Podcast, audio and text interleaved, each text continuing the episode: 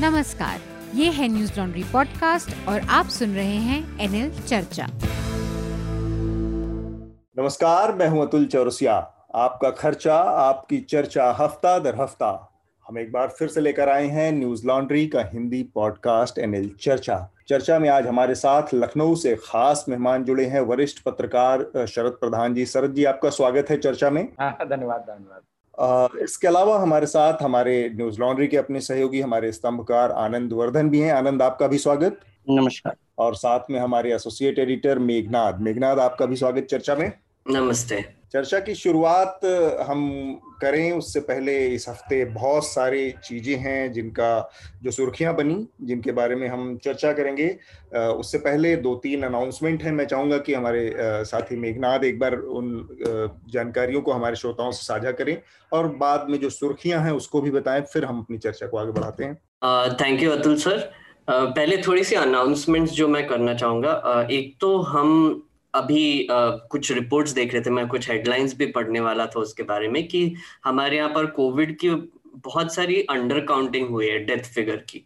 तो हम एक एनएल सेना प्रोजेक्ट जल्द ही लॉन्च करने वाले हैं जिसमें आ, हम ये पूरा जो कोविड डेटा है वो पैन इंडिया कलेक्ट करके उसको एनालाइज करने वाले हैं। जनवरी एक से जनवरी सॉरी जनवरी एक से जून दस तक जो भी इन्फेक्शन हुए और डेथ्स हुए हैं उसकी हम हम्म। एक एनालिसिस करने की कोशिश करेंगे इसमें तो uh, हमारे वेबसाइट पे जाके आप कंट्रीब्यूट कर सकते हैं um, और एक हम मैंने पिछले बार भी बोला था एनएल रिसेस जो है हमारा uh, उसमें हम हम अपने सब्सक्राइबर्स को कुछ जानी मानी हस्तियों से मिलाते हैं। जैसे पिछले कुछ महीनों में गुलजार आ चुके हैं, कोंकना सेन शर्मा आ चुके हैं, रामचंद्र गुहा भी आ चुके हैं। और अभी आते आने वाले दिनों में वरुण ग्रोवर, आकाश बैनर्जी, रॉकी और मयूर जैसे लोग आने वाले हैं। इस संडे को मैं श्रोताओं को बताना चाहूँगा, कबीर बेदी जी के साथ हमारा एनएल रिसेस होने वाला है। तो ज़रूर सब्सक्राइब कीजिए, आप इनसे इंटरेक्ट कर पाएँगे। और एक और छोटी सी ये इंफॉर्मेशन थी पर मैं वो बाद में बोल दूँगा सर वो जब सब्सक्रिप्शन के बारे में हाँ ठीक है। ओके तो फिर सुर्खियाँ हो जाए एक बार पहले सुर्खियों की आप जानकारी देते जी सुर्खियाँ तो काफ़ी है। जैसे मैंने पहले मेंशन किया, अंडर काउंटिंग के बारे में काफ़ी रिपोर्ट्स आ रहे हैं। एक तो स्क्रोल ने भी काफ़ी इस पे रिपोर्टिंग किया है। कुछ कुछ शहरों में कुछ कुछ स्टेट्स में, जैसे मध्य प्रदेश में रिपोर्ट्स कह रहे हैं कि 42 टाइम्स ज़्यादा डेथ्स हुए हैं ऑफिशियल फिगर से। आंध्र प्रदेश में 34 टाइम्स आसाम में 30 टाइम्स और ऐसे काफ़ी रिपोर्ट्स अभी आ रहे हैं। एक्चुअली हो क्या रहा है कि ये जो रिपोर्टर्स है वो पिछले uh, 2019 में जब सिचुएशन नॉर्मल थी वो वो तब की डेथ के रजिस्ट्री में से इंफॉर्मेशन निकाल के कंपेयर कंपेरिजन कर रहे हैं। तो उसकी वजह से ये अभी रिपोर्टिंग हो रही है। और आ, हमने भी एक्चुअली इस पर काफ़ी रिपोर्ट किया था। हमने शमशान घाट में जाके जो रजिस्ट्री थी वो देखा था। मध्य प्रदेश में हमने भी देखा था काफ़ी अंडर काउंटिंग हो रही है। तो हम्म। इसी को लेकर इकोनॉमिस्ट ने एक आर्टिकल किया है। उसमें बोला है कि पाँच से सात टाइम्स हायर पूरे इंडिया में फिगर्स होंगे अंडर काउंटेड तो वो कह रहे हैं कि तीन लाख साठ हज़ार जो अभी फिगर दिखा रहे हैं वो बहुत ही अंडर काउंटिंग कर, करके दिखा रहे हैं और कह रहे हैं कि पंद्रह से बीस लाख तक लोग कोविड की वजह से उनकी मौत हो चुकी है। और गवर्नमेंट ने इसको काउंटर किया है और डिनाई किया है कि ये एक्स्ट्रापोलेशन की वजह से किया है इस पर भी बात कर सकते फिर आ, काफ़ी आ, उत्तर प्रदेश में से काफ़ी सुर्खियाँ निकल कर आ रही है। एक तो सिद्दीक कप्पन को लेकर केस जो केरला के जर्नलिस्ट जिनको अरेस्ट किया गया था, वो हाथरस का रेप केस कवर करने जा रहे थे उसके लिए। उन पे जो एक मुकदमा दायर किया गया था डिसरप्टिंग पीस का, वो एक मथुरा के कोर्ट ने उसको खारिज कर दिया है। एक और एक खबर आ रही है दिल्ली से कि नताशा नरवाल देवांगना कालिटा और आसिफ इकबाल तानहा जो कि दिल्ली रायट के मामले में यूएपीए के अंडर अरेस्ट किए गए थे उनको बेल मिल चुकी है। अभी भी आई थिंक उमर खलीद अभी भी जेल में है वही केस पे। uh, गाजियाबाद पुलिस ने ये एक्चुअली बहुत बड़ी खबर है इस पर हम चर्चा भी करेंगे। गाजियाबाद पुलिस ने वायर और राना अयूब मोहम्मद जुबैर और तीन कांग्रेस के अधिकारियों पे, कांग्रेस के पॉलिटिशियंस पे एक्चुअली एक केस दायर कर दिया है, एफआईआर रजिस्टर कर दिया है। उन्होंने ये जो, जिनका मैंने नाम लिया, उन्होंने एक क्लिप शेयर की थी, जिसमें एक अब्दुल समद करके जेंटलमैन है, उन, उनको असॉल्ट किया गया था। वो वो बोल रहे थे कि उन पे उन्होंने उनको फोर्स किया गया है कि जय श्री राम बोले एक्सेट्रा तो वो क्लिप शेयर किया था और उस पर गाजियाबाद पुलिस ने कार्रवाई कर दी है। तो काफ़ी स्टेटमेंट्स भी आए हैं। इस पर एक राना अयूब का एक इंटरव्यू भी आया है टाइम मैगजीन में मैं देख रहा था आ, कि कैसे आ, मतलब Indian government investigate sorry journalist पर अत्याचार कर रही है। आ, तो ये खबरें कुछ और छूट गया अतुल सर?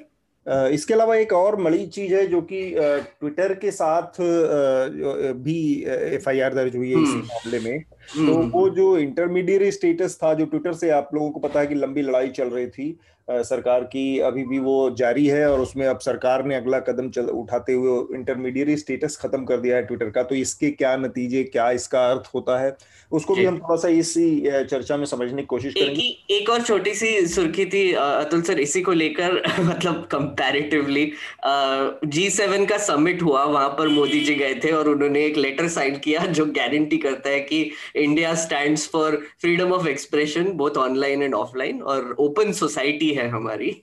तो उन्होंने कहा कि हाँ उन्होंने कहा कि democracy and freedom were a part of India civilisational ethos वो लेटर में कहा है तो ये एक छोटी सी खबर थी। ये मतलब ये बड़ा मज़ेदार चीज़ है कि प्रधानमंत्री जब विदेश में जाते हैं तो एकदम बुद्ध का अवतार हो जाते हैं और यहाँ पर वो तमाम मीडिया संस्थानों के खिलाफ एफ़ या होती रहती है उस पर उनके बयान देखने को नहीं मिलते। प्रधानमंत्री कभी प्रेस कॉन्फ्रेंस भी मतलब मीडिया से बातचीत भी करना ज़रूरी नहीं समझे समझते तो वो एक पहलू है। एक आखिरी खबर मैं जोड़ दूँ और फिर हम अपनी चर्चा का दायरा ओपन करेंगे। वो खबर है अयोध्या से आई। अयोध्या में राम मंदिर का जो मसला चल रहा था राम मंदिर का निर्माण चल रहा है आप लोगों को पता है। उसके लिए एक ट्रस्ट बना है सुप्रीम कोर्ट के निर्देश पर राम मन, राम मंदिर निर्माण तीर्थ क्षेत्र ट्रस्ट। उसने कुछ जमीनों की खरीद फरोख्त की है हाल के दिनों में। उन जमीनों की खरीद फरोख्त में जिस पैसे का, जिस तरह से लेन देन हुआ, उसमें घपले की के आरोप लग रहे हैं। उसमें कई तरह की आशंकाएँ खड़ी हो गई हैं। उस पर भी हम बात करेंगे क्योंकि वो एक महत्वपूर्ण मुद्दा है। और उसमें जिस तरीके से चीज़ें अंजाम दी गई हैं, उस पर कई तरह के सवालिया निशान खड़ा होते हैं। तो हम अपनी चर्चा शुरू करते हैं। सबसे पहले जो घटनाक्रम हुआ जिसका ज़िक्र मेघनाथ ने किया कि एक गाजियाबाद के इलाके में लोनी थाना है। वहाँ पर एक बुज़ुर्ग थे, मुस्लिम बुज़ुर्ग अब्दुल समद नाम, सैफी नाम है उनका। उनका एक वीडियो वायरल हुआ बारह जून को। तो इस घटना से जुड़ी कई सारी चीज़ें हैं। उसके बाद एक पुलिस ने एफआईआर दर्ज की है। जो शुरुआती जानकारी वीडियो जारी होने के बाद आई थी, वो ये थी कि बुज़ुर्ग के साथ मारपीट जो वीडियो में दिख रही है और उनकी दाढ़ी काटी जा रही है। हालाँकि उसमें कोई ऑडियो नहीं था। फिर जिन लोगों ने शेयर किया, उसमें उसको हिंदू, मुस्लिम नफरत के एंगल से और मॉब लिंचिंग के एंगल से इसको शेयर किया गया। काफ़ी समय वायरल हुआ ये वीडियो। पुलिस ने बाद में इस मामले में अपना एक नया स्पष्टीकरण जारी करते हुए बताया कि ये असल में मॉब लिंचिंग या हेट क्राइम नहीं है। असल में ये एक बुज़ुर्ग जो थे, वो कुछ ऐसा काम कर रहे थे, ताबीज बेचते थे और जो कि गाँव के ही कुछ वहाँ पर मुस्लिम लड़कों को उन्होंने बेची थी और वो उससे नाराज़ थे। मुस्लिम लड़कों ने ही उनकी पिटाई की, ये सारी चीज़ें आई और उसके खिलाफ एक एफ़ भी दर्ज की। साथ ही पुलिस ने फिर एक नई एफआईआर भी दर्ज की, जिन लोगों ने ये खबर शेयर की थी ट्विटर मीडिया और सोशल मीडिया के अलग अलग प्लेटफॉर्म पे। उसमें ऑल्ट न्यूज़ के मोहम्मद जुबैर हैं उसमें राना अयूब हैं पत्रकार, उसमें सबा नकवी हैं पत्रकार हैं, कांग्रेस के एक दो तीन नेता हैं। ट्विटर है इसमें ट्विटर इंडिया है इसमें और साथ में द वायर है। द वायर एक मीडिया प्लेटफॉर्म है, आप लोगों को पता है। तो कई सारी चीज़ें सामने आई हैं इसमें। मैं आप लोगों के सामने असल में इस घटना की एक टाइमलाइन रखना चाह रहा हूँ जिससे कि आपको समझ में आएगा कि असल में घटना कि, किस तरह से आगे बढ़ी और पुलिस की जो कार्रवाई है पत्रकारों के खिलाफ मीडिया संस्थान के खिलाफ वो कैसे काम कर रही है? आपको थोड़ा सा समझने में ये घटना पाँच जून की बताई जा रही है छह जून को। इस मामले में अब्दुल समद जो कि विक्टिम है पीड़ित हैं उन्होंने पुलिस में शिकायत दर्ज की लेकिन पुलिस ने उस समय एफआईआर दर्ज नहीं की। उस शिकायत में दर्ज है कि उनके साथ मारपीट की गई और उनको पेशाब पीने के लिए मजबूर किया गया और उनको उनसे जय श्री राम कहलवाया गया। इसके बाद ये बात आई गई हुई 12 जून को इस मामले का वीडियो सामने आता है और 14 जून को पुलिस कहती है कि ये हिंदू मुस्लिम मामला नहीं है, इसके बाद, इसके पीछे वजहें कुछ और हैं। हमारी अपनी एक रिपोर्ट है न्यूज़ लॉन्ड्री की, जो अश्विनी सिंह ने की है और अंग्रेज़ी में भी है, उसमें ऐना की उस रिपोर्ट के मुताबिक एक, एक स्थानीय नेता हैं उमेद पहलवान समाजवादी पार्टी के। उन्होंने बुज़ुर्ग के साथ जब मारपीट पाँच जून को हुई उसके बाद उनके साथ थे। उन्होंने ही ये जाकर पहली शिकायत दर्ज करवाई थी। इसके बाद उन्होंने एक और शिकायत दूसरे दिन दर्ज करवाई लेकिन पुलिस ने एफआईआर उस पर दर्ज नहीं की। तो ये तो हो गया घटना की टाइमलाइन कि अब उन बुज़ुर्ग ने किसी के इन्फ्लुएंस में जाकर ये बात कही, जय श्री राम कहने की या बाकी चीज़ें अपनी तरफ़ से जोड़ी, या उन जो नेता के साथ गए थे, उन्होंने उनसे वो बातें कहलवाई। ये फर्दर इन्वेस्टिगेशन का विषय है। लेकिन ऑन रिकॉर्ड जो चीज़ें हमारे सामने है, वो ये है कि बुज़ुर्ग ने एक शिकायत दी थी, जिसमें उन्होंने ये बातें कही थी, जय श्री राम और पेशाब पीने की बात। अब जब ये घटना 12 तारीख को आई है सामने वीडियो वायरल हुआ और बाकी मीडिया संस्थानों ने और तमाम पत्रकारों ने इस पे इस, इसको शेयर किया सोशल मीडिया पे। तो एक बहुत लिमिटेड सवाल ये खड़ा होता है यहाँ पर कि मीडिया अगर किसी चीज़ की रिपोर्टिंग करता है तो उसमें ऑब्वियसली विक्टिम का एक साइड होता है और एक होता है दूसरा पक्ष। बाद में जाँच होती है जाँच के बाद क्या नतीजे सामने आते हैं वो अलहदा पहलू है। वो जाँच का काम पुलिस का है।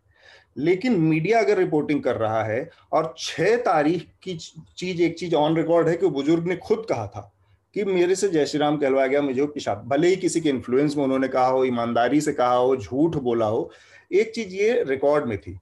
अब पुलिस ने बाकी लोगों के खिलाफ एफआईआर दर्ज कर ली कि नहीं, वो तो झूठ बोल रहे थे ऐसी कोई बात ही नहीं हुई। तो ये चीज़ तो जाँच के बाद साबित होगी। तो मीडिया को इसमें जिम्मेदार ठहराना मीडिया के खिलाफ एफआईआर दर्ज करना क्या मतलब केवल अब ये पत्रकारिता इस देश में इस तरह से होगी या पुलिस चाहती है केवल वही पत्रकारिता हो जो ऑफिशियल वर्जन हो जो सरकार या जो जो पुलिस का वर्जन होगा वही सच हो, होगा? उसके दाएँ बाएँ रिपोर्टिंग को के लिए कोई स्पेस नहीं बचेगा या वो रिपोर्टिंग होगी ही नहीं? और पुलिस की कितनी क्रेडिबिलिटी इस देश में ये भी सबको पता है।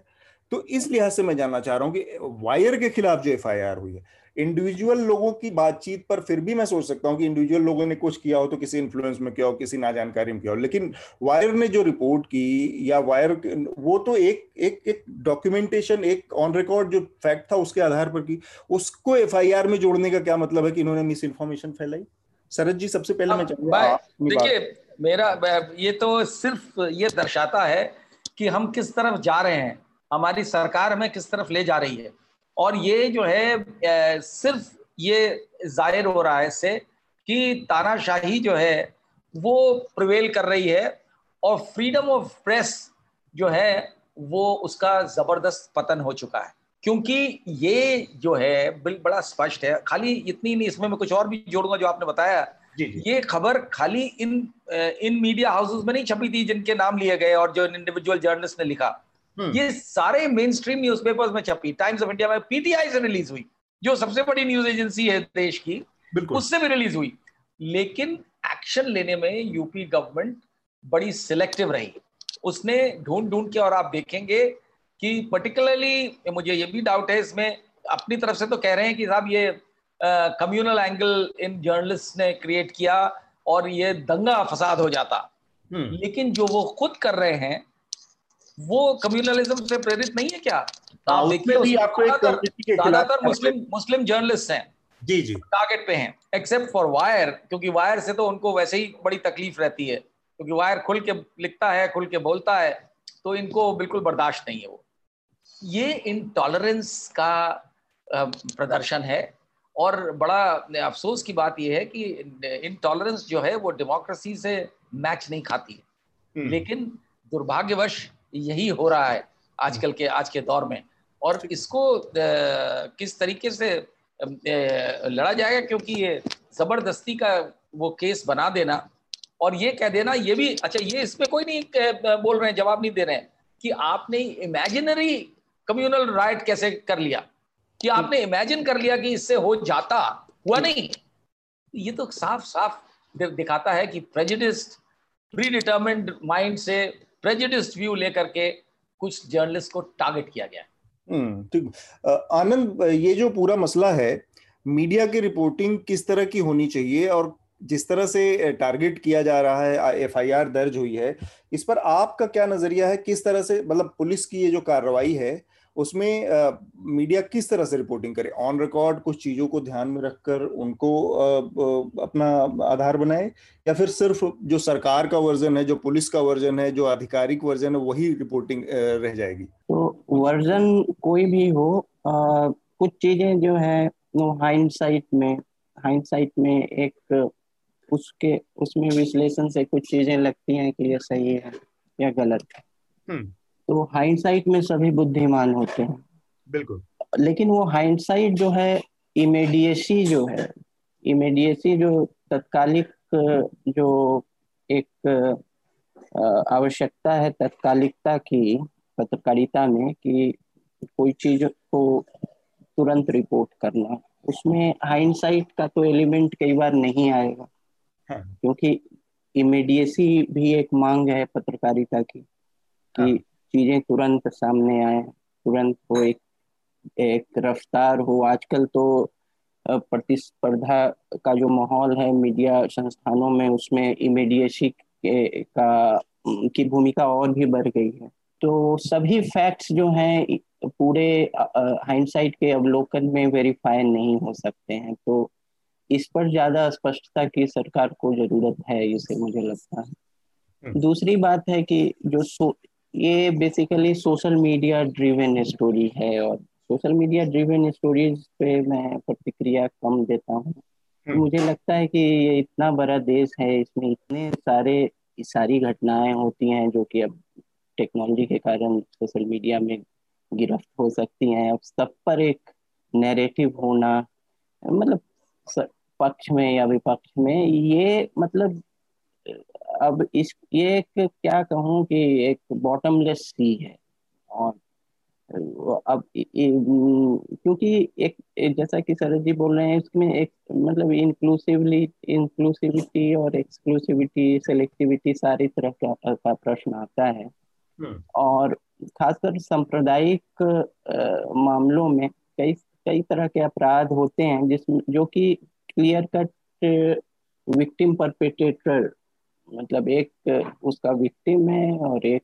ऑफेंडर या परपेटेटर है हम्म। और उसमें जो एक है जैसे किसी दो पक्ष में लड़ाई हुई या कोई भी हम्म। मारपीट हुई या किसी में सीधा सीधी कोई विक्टिम है हम्म। तो उसमें जो है कुछ केसेस ऐसे होंगे जो कि सांप्रदायिक या जातीय कोण लिया एक एंगल है उसमें बहुत सारे नहीं भी हैं बहुत सारे कुछ वेस्टेड इंटरेस्ट उसमें डालते हैं ये हर पक्ष से होता है हम्म। तो एक विश्लेषण का आधार ये भी होना चाहिए कि ये मतलब एक क्लियर कट एक रन ऑफ़ मील क्राइम है विक्टिम और परपेटेटर का या इसमें सांप्रदायिक एंगल है जातीय एंगल है कि नहीं कुछ केसेस में होता है कुछ केसेस में नहीं होता है तो इसमें भी एक स्पष्टता दोनों तरफ़ से चाहिए हम्म।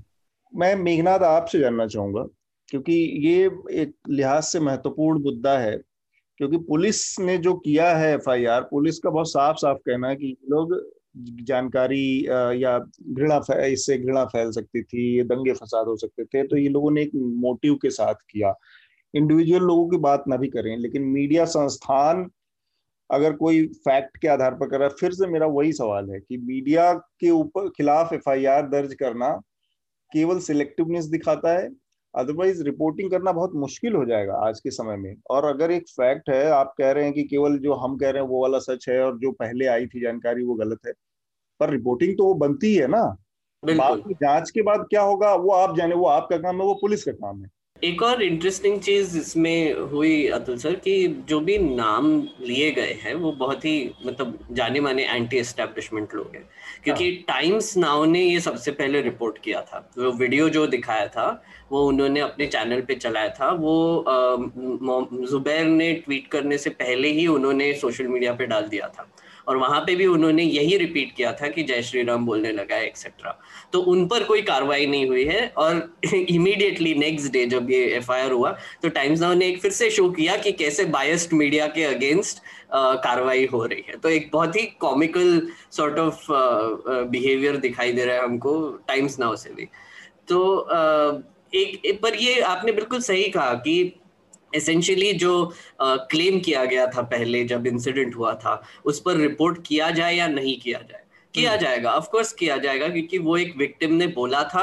अब वो दबाव में आके बोला था कब बोला था किसके साथ थे वो वो अलग बात है।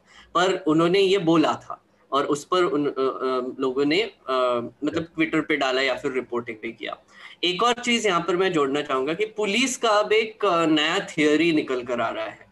कि उन्होंने बोला कि एक्चुअली ये जो जिन जिनको जिनकी दाढ़ी काटी गई थी अब्दुल समद वो उन्होंने कोई ताबीज बेची थी जो अक्यूज हाँ। है उनको और वो ताबीज की वजह से उनकी फैमिली नहीं बची इसलिए वो जाके उनको मारने पीटने में आ गए और इसमें एक आदिल तीन लोग आदिल आरिफ और मुशाहिद तीन तीन लोगों का नाम लिया गया है एफआईआर में ही डाला गया है बाद में हम्म। और एक वर्जन तो पुलिस का है कि ये लोग साथ में मिलके गए उनको मारने के लिए एक्सेट्रा और ये तावीज वाला मामला था हाँ. और दूसरा और एक थियोरी निकल कर आ रहा है ग्राउंड रिपोर्ट से कि आदिल आरिफ और मु, ये मुशाहिद जो थे वो एक्चुअली उनको बचाने के लिए जा रहे थे जब उनको पता चला कि उनके साथ ये हो रहा है इंसिडेंट हो रहा है तो वो वहाँ पर पहुँच गए उनको बचाने के लिए अब पुलिस बोल रहे कि वो भी मार रहे थे हम्म। तो यहाँ पे बहुत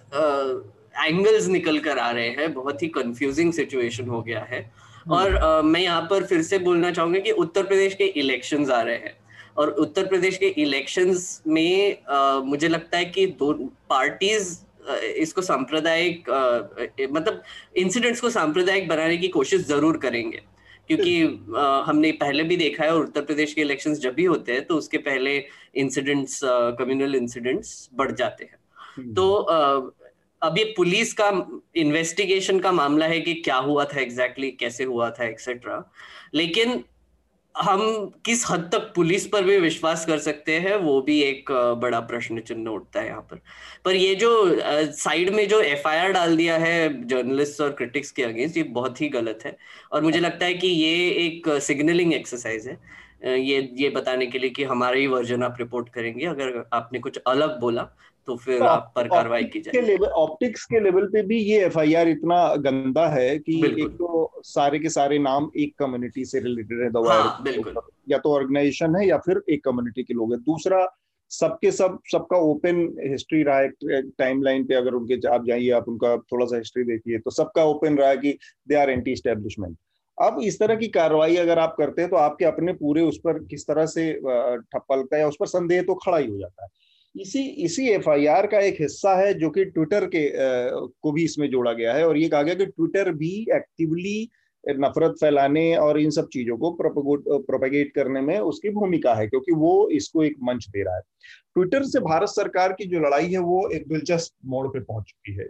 और ये एफआईआर जो ट्विटर के खिलाफ हुई है वो बस उस घटना के एक दिन बाद हुई है जिस दिन भारत सरकार ने intermediate status according to sources हालाँकि ये बाकी खबर हर जगह आ चुकी है, मीडिया में तमाम जगहों पर कि सरकार के सूत्रों के मुताबिक जो इंटरमीडिएट स्टेटस था ट्विटर का, उसको भारत सरकार ने खत्म कर दिया है। आप लोगों को पता है कि ट्विटर के साथ काफ़ी लंबे समय से धींगा मुस्ती चल रही है, जो नए आईटी रूल्स लेकर आई थी भारत सरकार।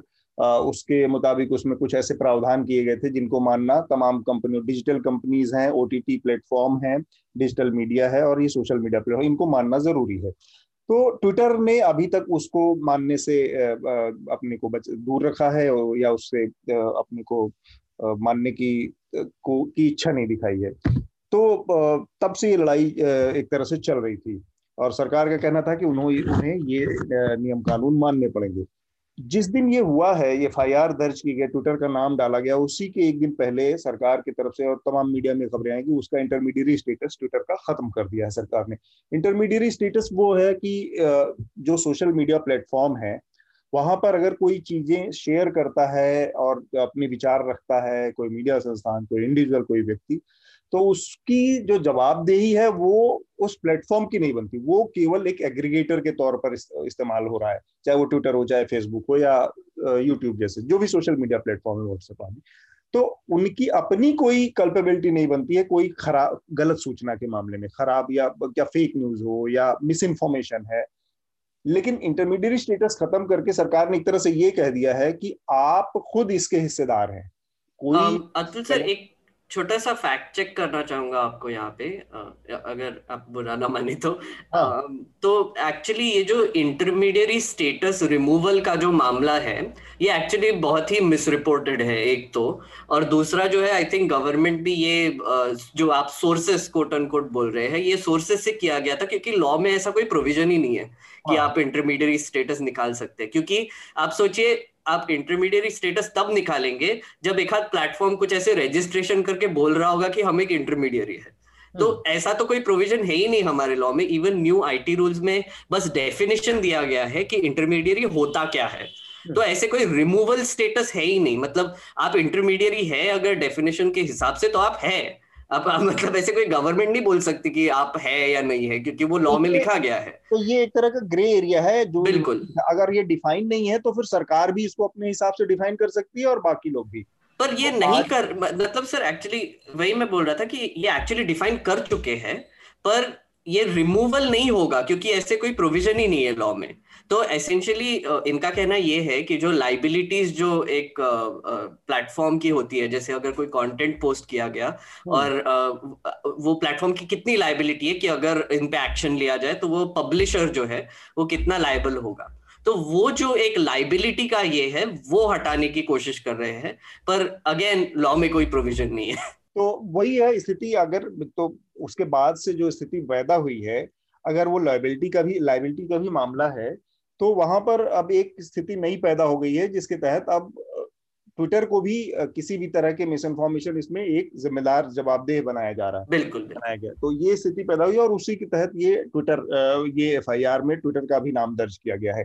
तो मैं चाहूँगा कि आनंद और शरद जी अप, अपनी राय दें कि इस तरह की जो स्थिति है जिसमें बिग मल्टी मल्टी जो बिग टेक कंपनियाँ हैं मल्टीनेशनल कंपनियाँ उनको भी एक तरह से इसका जो जो क्या कहें कि घरेलू जो राजनीति है, उसका हिस्सा बनाया जा रहा है।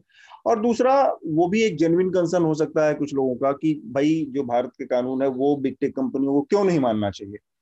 वो उसके दायरे में क्यों नहीं आना चाहती? ये भी एक जेनविन कंसर्न है। आनंद, सबसे पहले मैं चाहूँगा आप अपनी बात रखें।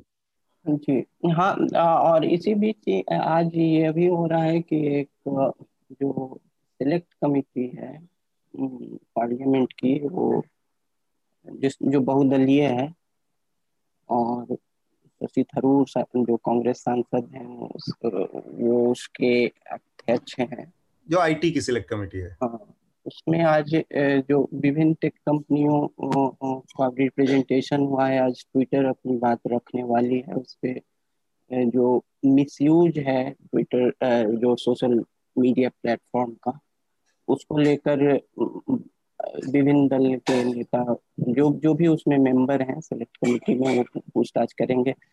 तो एक जस्ट ये, उससे रिलेटेड था ये, एक जस्ट सूचना के लिए मैंने बोला। हाँ। तो और देखिए हाँ इसमें जैसे आपने कहा कि इसमें जैसे सार्वभौमिकता का जो जो कानूनी सार्वभौमिकता जो एक है एक लीगल सोवरेंटी और जो टेक कंपनियों का अस्तित्व है एक एक्सप्रेशन के प्लेटफॉर्म के लिए दो, दोनों में टकराव की स्थिति बन रही है और जैसा कि आईटी मिनिस्टर ने कहा कि हमारा हमारी आपत्ति इनके यूज़ इनके यूज़ से नहीं है। हम इनको हतोत्साहित नहीं करना चाहते हैं, लेकिन मिसयूज से है। तो ये एक आधिकारिक बयान है। एक तो ये है कि इंटरमीडिएट स्टेज हटने से एक हर प्लेटफॉर्म जैसे फेसबुक हुआ या ट्विटर हुआ, इसमें एक बहुत ही कहिए कि एक्स एक एक्स प्लेटफॉर्म भी चलता है। मतलब कि बहुत अननोन एनोनिमस तरह का भी प्लेटफॉर्म चलता है जो कि अब फेसबुक की जैसे कि कहिए कि उस पर पॉर्न भी है ट्विटर पर पॉर्न भी है एनोनिमस हैंडल से। कई कई तरह का पॉर्न जो है उसमें बहुत ही सांप्रदायिक भी है। और तो वो वो बहुत मुश्किल होगा। अब अगर किसी से इंटरमीडिएट स्टेटस हटा लिया जाता है ट्विटर को, उसके प्रति जवाबदेही अगर बनती है तो क्योंकि कुछ एनोनिमस हैंडल्स जैसे सांप्रदायिक पॉर्न टाइप का चीज़ें हैं, हो सकता है वो उसका ओरिजिन पाकिस्तान से हो। हो सकता है उसका ओरिजिन कहीं और से हो, या भारत, या कनाडा से हो, या कहीं से भी हो तो अब वो कैसे उस पर जवाबदेही देगी, ये बहुत मुश्किल है। और एक इकोनॉमिस्ट में एक रिपोर्ट था कि जैसे कुछ साउथ ईस्ट एशियन कंट्रीज़ ने भी इस तरह के के प्रावधान सोशल मीडिया प्लेटफॉर्म्स पे करे करने शुरू किए हैं। तो ये बहस उन देशों में भी है। और आगे का रास्ता मैं, मैं एक तो है टेक्नोलॉजी का बहुत अच्छी जानकारी नहीं रखता लेकिन जो मुझे मोटी मोटी बात समझ आ रही है कि ये जो है कोई मेरे ख्याल से पार्टी विशेष नहीं ये समस्याएँ जो हैं 2012-13 के फेसबुक और यूपीए गवर्नमेंट के टकराव का स्थिति बनी थी उस समय के मीडिया रिपोर्ट एक खास करके एक फिल्मी गाने पे जो है सोनिया गांधी का बहुत अभद्र चित्रण करके कुछ पोस्ट डाले गए थे फेसबुक पे उस समय भी आया था जो राष्ट्रीय सार्वभौमिक जो लेजिस्लेटिव सुप्रीमेसी हो या लीगल सुप्रीमेसी हो उसमें और टे, टेक कंपनियों में दोनों में टकराव की स्थिति है इसको सुलझाने की ज़रूरत है और जैसा कि मेघनाथ कह रहे थे उसमें जैसे अस्पष्टता की भी ज़रूरत है बहुत चीज़ें वेग हैं। लेकिन वो वेगनेस हमेशा जो है फेवर में रहेगा नेशनल गवर्नमेंट के। स्टेट गवर्नमेंट के हाँ गवर्नमेंट हाँ, के क्योंकि ओरिजिन जो है ओरिजिन कानून का जो है स्टेट से ही है। तो जो ओरिजिनेटर है कानून का वो वेगनेस उसी के फेवर में टिल्ट करेगा। ठीक बात। शरद जी? हाँ देखिए भाई मेरा बड़ा स्पष्ट मानना है कि ये सारी चीज़ें पूर्व ग्रह से की जा रही हैं। और ये भी जो है, ये फिर वही शो जो मैंने पहले भी कहा, इन टॉलरेंस इस सरकार में इतनी ज़्यादा बढ़ गई है कि किसी भी तरीके की आज़ादी इन्हें मंजूर नहीं है। और मीडिया की आज़ादी से तो बिल्कुल सख्त इनको नफरत है। जिस तरीके का इनका बिहेवियर है, और आप देखिए सिलेक्टिव खाली यहीं तक नहीं है कि इन्होंने वायर को और ये चार पाँच जर्नलिस्ट मुस्लिम जर्नलिस्ट को टारगेट किया। इनके साथ आप देखिए इससे पहले जो मुजफ्फरनगर राइट्स हुए थे 2013 में उसमें जो प्राइम एक्यूज थे तीन बीजेपी के एमएलए थे। सबसे प्रोमिनेंट थे उसमें संगीत सोम। और उनके खिलाफ उस टाइम पे केस दर्ज हुआ। हम्म, हम्म। क्योंकि सरकार समाजवादी पार्टी की थी। योगी आदित्यनाथ की सरकार बनने के बाद वो सारे केसेस विड्रॉ किए गए। जबकि वहाँ पे प्रूव हो चुका था सामने दिख रहा था प्राइम फसाई आ चुका था कि वो जो जो जिसको लेके दंगा भड़का था वो एक वीडियो था जो तालिबान का वीडियो था यहाँ ऐसा शो कर दिया कि मुस्लिम इस तरीके से मारे जा रहे हैं। जी जी। और वहाँ पे वहाँ पे वो दिखा दिया कि मुस्लिम्स ने हिंदूज को इस तरह से मारा। ये दंगा कराने की वजह थी और ये भी आ गई थी बात सामने कि इसमें कौन कौन बीजेपी वाले इन्वॉल्व है। और उन सबके खिलाफ केस विड्रॉ हो गए। और यहाँ पे जहाँ कुछ नहीं हुआ जहाँ दंगा हुआ नहीं इमेजिनरी दंगा था ये सोच के इस एप्रीहेंशन में कि दंगा हो जाएगा। इन सबको उठा करके ला दिया गया।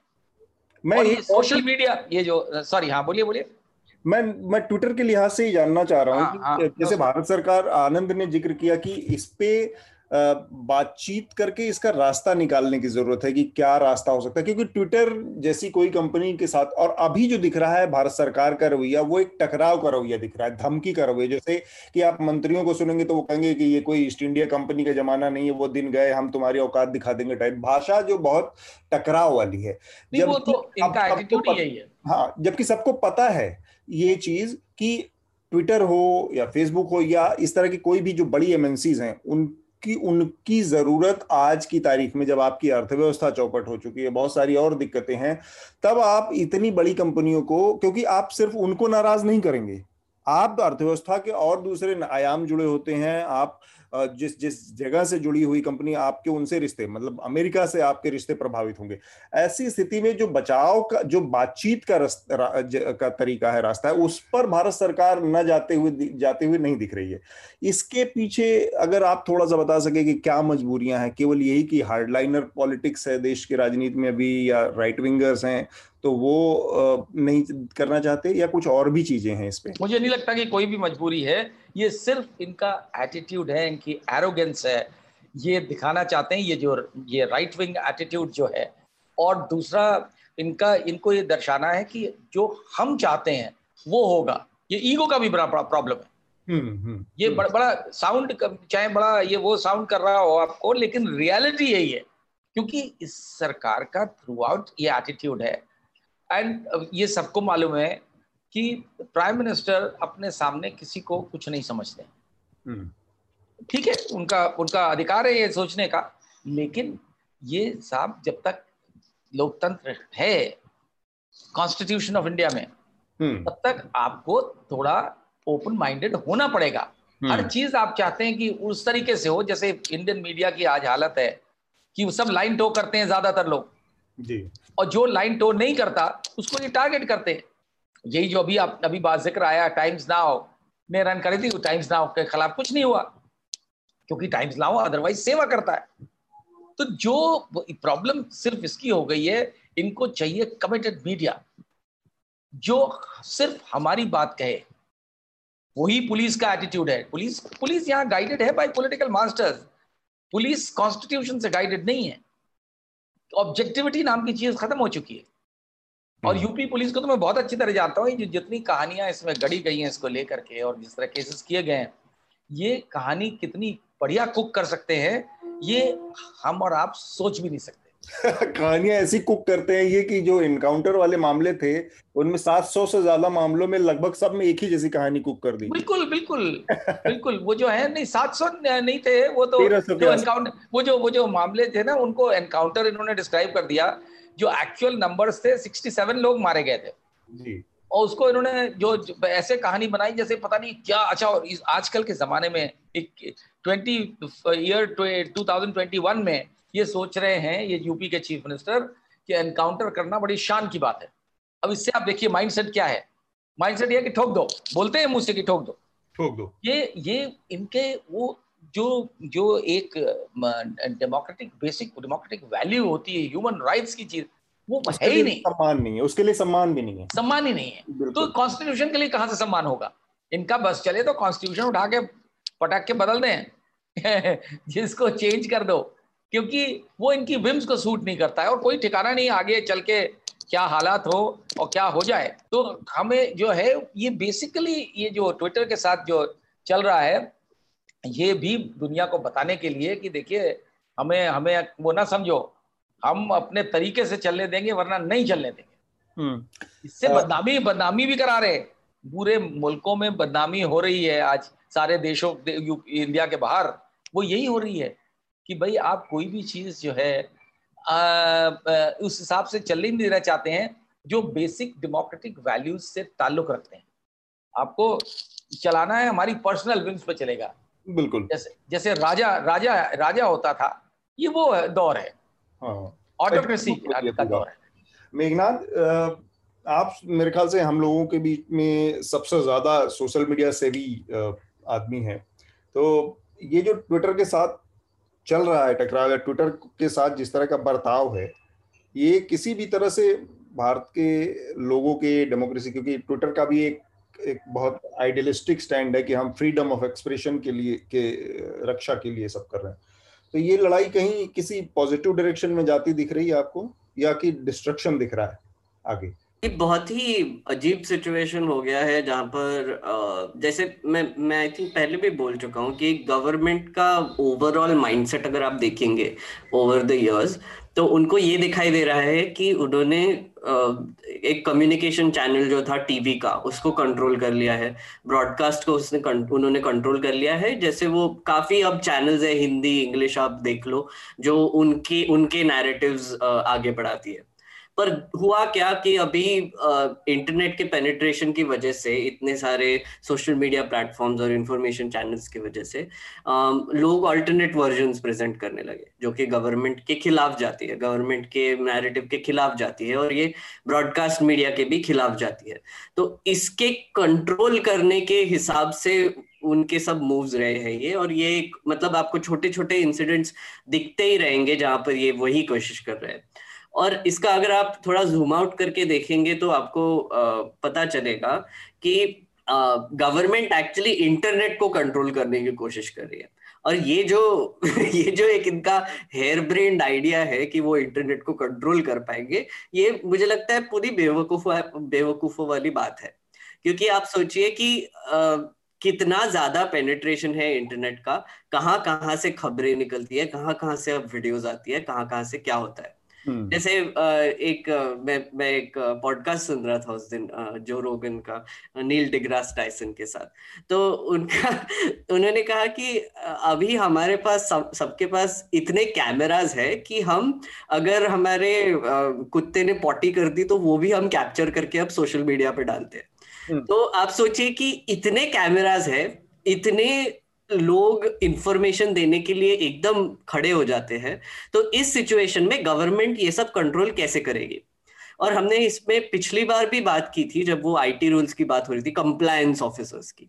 तो आप सोचिए कि अगर एक एक कुछ दो करोड़ ट्वीट रोज होते हैं इंडिया में, उसमें से अगर, चलो आपने कंजर्वेटिव एस्टिमेट ले लिया कि पचास हज़ार ट्वीट पे लोगों को दिक्कत है तो अब पचास हज़ार लोग ग्रीवेंस रिड्रेसल ऑफिसर को नोटिस भेजेंगे, बोलेंगे कि हमको इससे दिक्कत है। अब पचास हज़ार नोटिस को इन्वेस्टिगेट करके एक्शन लेने में इन्होंने एक वीक दिया है। अब आप सोचिए कि दिन में कितने ऐसे नोटिस आएँगे जो उनको कंट्रोल कर, करना पड़ेगा। तो ऐसे आपको स्केल देखना है। अगर आपको ब्रॉडकास्ट को कंट्रोल करना है तो आपको पता है कि इतने गिने चुने चैनल है कुछ पचास चैनल है उनको आपको कंट्रोल करना है। वो पॉसिबल है। पर अब हम सब चैनल्स बन गए हैं। अब हम सब इंफॉर्मेशन दे रहे हैं। हम सब एक ब्रॉडकास्टिंग मीडियम बन गए। और ट्विटर पे ही नहीं फेसबुक पे इंस्टाग्राम पे क्लब हाउस पे रेडिट पे कितनी जगह पे हम ब्रॉडकास्ट अपना यूट्यूब पे ब्रॉडकास्टर्स बन गए हैं। तो आप सोचिए कि गवर्नमेंट इसको कैसे कंट्रोल कर पाएगी? कर भी पाएगी और कोशिश भी करनी चाहिए या नहीं। हम्म, ठीक बात। एक बहुत महत्वपूर्ण बात है। मेरे ख्याल से इस पर काफ़ी हमने विस्तार से चर्चा की है। थोड़ा सा समय को ध्यान में रखते हुए हमारे पास एक और विषय है बहुत महत्वपूर्ण विषय है। और चूँकि शरद जी हमारे साथ हैं तो उनके जानकारी और उनका अनुभव इसमें काम आएगा इस विषय पर। राम मंदिर निर्माण से जुड़ा जो मसला है तीर्थ क्षेत्र ट्रस्ट ने एक ज़मीन की खरीद फरोख्त की। हाँ, हाँ, हाँ। तो थोड़ा सा मैं बस एक एक बेसिक बेसिक जानकारी दे दूँ अपने श्रोताओं को क्योंकि हमारे दो रिपोर्टर्स ने कुछ बहुत महत्वपूर्ण इन्फॉर्मेशन हमसे शेयर की है और वो हम आज रिकमेंड भी करने वाले हैं आपको उनकी रिपोर्ट बेसिकली जानकारी ये है कि ये जो आप लोगों के सामने आई कि 18 मार्च को एक ज़मीन ली गई खरीदी गई राम मंदिर तीर्थ क्षेत्र ट्रस्ट द्वारा जिसके की रिप्रेजेंटेटिव थे चंपत राय जो कि विश्व हिंदू परिषद के अंतर्राष्ट्रीय महामंत्री हैं। और इस ज़मीन की जो खरीद फरोख्त हुई, जिसमें ये कहा गया कि दो मिनट के अंदर पहले वो ज़मीन हरीश पाठक नाम के एक शख्स ने बेची दो लोगों को दो करोड़ रुपए में। और फिर दो मिनट के बाद वही ज़मीन अठारह दशमलव पाँच करोड़ रुपए में उन दो लोगों से राम मंदिर ट्रस्ट ने खरीद ली चंपत राय के, के नाम से। इसी तरह से तो ये जानकारी आई और इस पर बड़ी चर्चा हुई कि ऐसा कैसे हो सकता है कि दो करोड़ की ज़मीन पाँच मिनट के अंदर दो मिनट के अंदर में साढ़े अठारह करोड़ की बिक गई। लेकिन जो बात सामने नहीं आई और जो बहुत ही महत्वपूर्ण जानकारी है वो ये है कि ये ज़मीन के एक बड़ा हिस्सा था जिसका एक हिस्सा साढ़े अठारह करोड़ में खरीदा गया। इसी ज़मीन का एक और हिस्सा आठ करोड़ रुपए में हरीश पाठक ने सीधे राम मंदिर तीर्थ क्षेत्र ट्रस्ट को बेची है।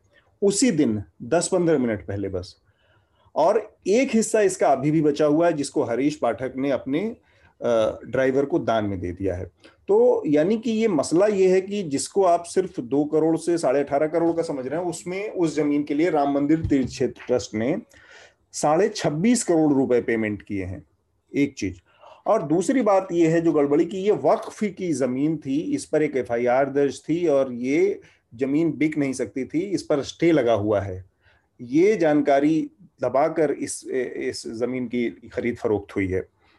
और एक तीसरी जानकारी बस ये है इससे जुड़ी कि ये जो पूरा आ, मसला है कि आ, इसके पीछे हुआ क्या है? तो ये मैं चाहूँगा कि शरद जी थोड़ा सा बताएँ, जो पैसे का लेन देन इस तरह से किया गया है मंदिर के नाम पर, लोग कह रहे हैं कि मंदिर का वो है। हाँ चंपत राय की तरफ़ से इस मामले में सिर्फ़ एक बयान है कि ये एग्रीमेंट बहुत पहले हो चुका था और वो एग्रीमेंट समाप्त होने वाला था दो करोड़ में। यहाँ पर फिर वो झूठ बोल रहे हैं, गलत बोल रहे हैं। क्योंकि जो एग्रीमेंट को भी अगर हम सच माने तो वो एग्रीमेंट पूरी ज़मीन के ऊपर हुआ था। जैसे कि मैंने बताया, तीन हिस्से में ये ज़मीन बिकी है। उस समय वो दो करोड़ में जो एग्रीमेंट है और न्यूज़ लॉन्ड्री के पास वो डॉक्यूमेंट्स भी हैं। वो पूरी ज़मीन जो कि दो दशमलव तीन समथिंग हेक्टेयर थी, पूरी ज़मीन का दो करोड़ में पहले लेन देन हुआ था। लेकिन जब ये फाइनल 18 मार्च को लेन देन हुआ तो उसमें एक हिस्सा केवल साढ़े अठारह करोड़ पेमेंट किया चंपत राय ने, दूसरे हिस्से के लिए आठ करोड़ पे किया तीसरा हिस्सा अभी भी बिका नहीं है, जो कि दान कर दिया है हरीश पाठक ने अपने ड्राइवर को। तो ये इसकी अब तक की सच्चाई है, जबकि जिस एग्रीमेंट की बात कर रहे हैं, वो दो करोड़ में पूरी ज़मीन का एग्रीमेंट था। तो चंपत राय के और विश्व हिंदू परिषद के और ट्रस्ट की तरफ़ से बहुत सारी सफाइयाँ आनी है, बहुत सारे चीज़ों के जवाब आने हैं। शरद जी, आप इस पूरे घटनाक्रम पर अगर हम कुछ और बता सकें। देखिए इन जितने भी, जितना घटनाक्रम हुआ है ज़मीन को लेकर के, उससे बड़ा साफ़ है कि दाल में कुछ काला नहीं काफ़ी कुछ काला है हम्म। और और उसको मुझे सबसे बड़ा दो चीज़ों को बड़ा ताज्जुब होता है एक तो ये कि सफ़ाई में मैं शुरुआत रिवर्स से कर रहा हूँ कि आउटराइट चंपत राय को ये क्लीन चिट दी जाती है पूरे संघ परिवार द्वारा हम्म। कि साहब वो तो भक्त आदमी हैं और उनके तो आगे पीछे कोई नहीं है उन्होंने तो शादी भी नहीं करी है तो वो क्या करेंगे पैसा बना करके तो साहब इससे तो मुझे समझ में नहीं आता ये क्या कहना चाह रहे हैं। क्या ये कहना चाह रहे हैं कि आदमी शादी होने के बाद करप्ट हो जाता है? मतलब महिला महिला बिगाड़ती है आदमी को। ये ये मेरा सवाल उन लोगों से है। दूसरा ये कि चंपत राय, जो ये चंपत राय के सपोर्ट में एक बीजेपी के स्पोक्समैन ने, कल मैं एक डिबेट में था तो वहाँ विनोद बंसल वीएचपी के स्पोक्समैन है। वो बोले कि जो लोग इसमें, इसकी आलोचना कर रहे हैं, उनके कीड़े पड़ेंगे। मतलब आप सोचिए ये ये स्तर पे उतरे हुए हैं। कीड़े पड़ेंगे। हाँ कीड़े पड़ेंगे मेरे सामने बोला फैक्ट मैं ये देख पा रहा हूँ कि लगातार जो बचाव के जो जो जो तर्क आ रहे हैं वो फैक्ट की बात नहीं होकर केवल फैक्ट की बात नहीं हो रही है। इमोशन और आस्था के आधार पर बचाव हो रहा है। और अतुल शरद जी मैंने ना एक्चुअली आपका आई थिंक वो कल डिबेट थोड़ा सा देखा उसमें एक और बहुत ही इंटरेस्टिंग चीज़ देखी। वो हाँ. बोल रहे थे कि आपने अगर डोनेशन नहीं दिया तो कैसे क्वेश्चन पूछ रहे हाँ? हाँ वो तो वो छूटते ही बोलते हैं कि ये समाजवादी पार्टी वाले से पूछे इन्होंने अखिलेश यादव ने डोनेशन दिया और अरविंद केजरीवाल ने उठाया मामला उन्होंने डोनेशन दिया। राहुल गांधी ने मतलब कोई कोई सेम्बलेंस ऑफ़ लॉजिक नहीं है। दूसरा आप सोचिए मुझे ये नहीं समझ में आता कि चोरी का जो आरोप है वो जिन लोगों के खिलाफ है ट्रस्ट वाले हैं या बीएचपी वाले हैं अभी ए, लेकिन बीजेपी डिफेंस में काय उतर रही? किसी ने बीजेपी को अक्यूज नहीं किया कि आपने भी चोरी का हिस्सा आपको भी मिला है। लेकिन वो चोर की दाढ़ी में तिमका वाली बात होती ना अब सारे बीजेपी लीडरशिप यहाँ से लेके दिल्ली तक लगी हुई है डिफेंड करने में कि नहीं साहब कुछ गड़बड़ नहीं हुई। और आर्ग्यूमेंट कुछ नहीं है। अब जहाँ तक ये अग्रीमेंट का सवाल है ये जो डिफेंस में देते हैं कि 2011 में अग्रीमेंट हो गया था चाहे वो पूरी ज़मीन का हो चाहे आधी ज़मीन का हो सबसे बड़ी बात यह है कि वो अग्रीमेंट भी मुझे ये शक होता है लॉजिकली कि वो अग्रीमेंट भी बाद में क्रिएट किया गया है। ये जब ये आरोप लगना शुरू डेट में बिल्कुल। उसकी बैक डेट में उसका रीजन क्या है?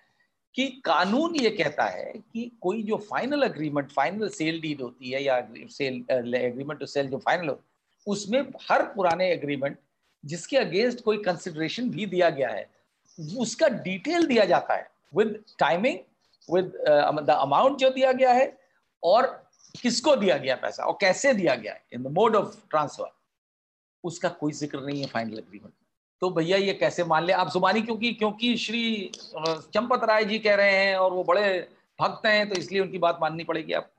एक बड़े पत्र, बड़े पत्रकार हैं दिल्ली में उन्होंने कहा कि चंपत राय को जो लोग नहीं जानते वही उनके ऊपर सवाल उठा सकते हैं। उन्होंने तो राम मंदिर के लिए अपनी हड्डियाँ गलाई हैं। यही सब उल्टे सीधे तर्क हैं। तो गली है? और एक और एक सुना मैंने कि वो चने खाकर ज़िंदा रहते थे ताकि राम मंदिर बन जाए। तो मतलब तो अब सोना खा रहे हैं। देखिए सोने सोना खाने से याद आता है कि अभी तो एक सवाल उठा ही नहीं है जो कि उठाने की ज़रूरत है। लोग सब भूल चुके हैं जब अशोक सिंगल साहब ज़िंदा थे तो वो स्वयं बताते थे कि हज़ारों करोड़ रुपया लोगों ने विभिन्न देशों से राम भक्तों ने मंदिर के लिए डोनेट किया है। सोने की ईंटें तक आई थी। ये बाकायदा ऑन रिकॉर्ड है सब। बिल्कुल। लेकिन वो कहाँ है किसी को नहीं पता। जब से कोर्ट का ऑर्डर हुआ है हाँ। किसी को नहीं मालूम वो पैसा कहाँ गया कोई पूछने वाला नहीं है।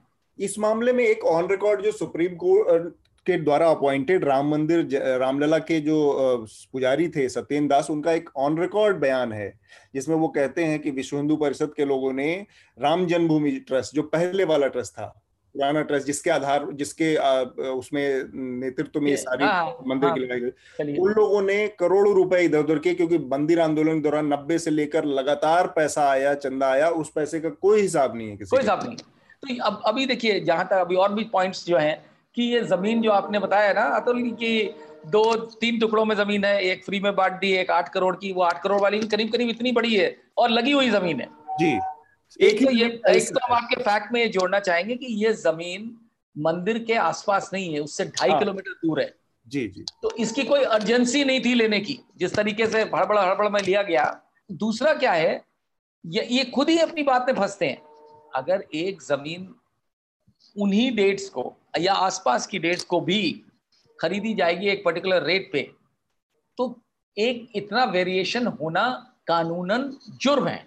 उसमें पेनल, पेनल्टी पड़ती है under the stamp duty act कि आपने स्टैंप ड्यूटी की चोरी करी।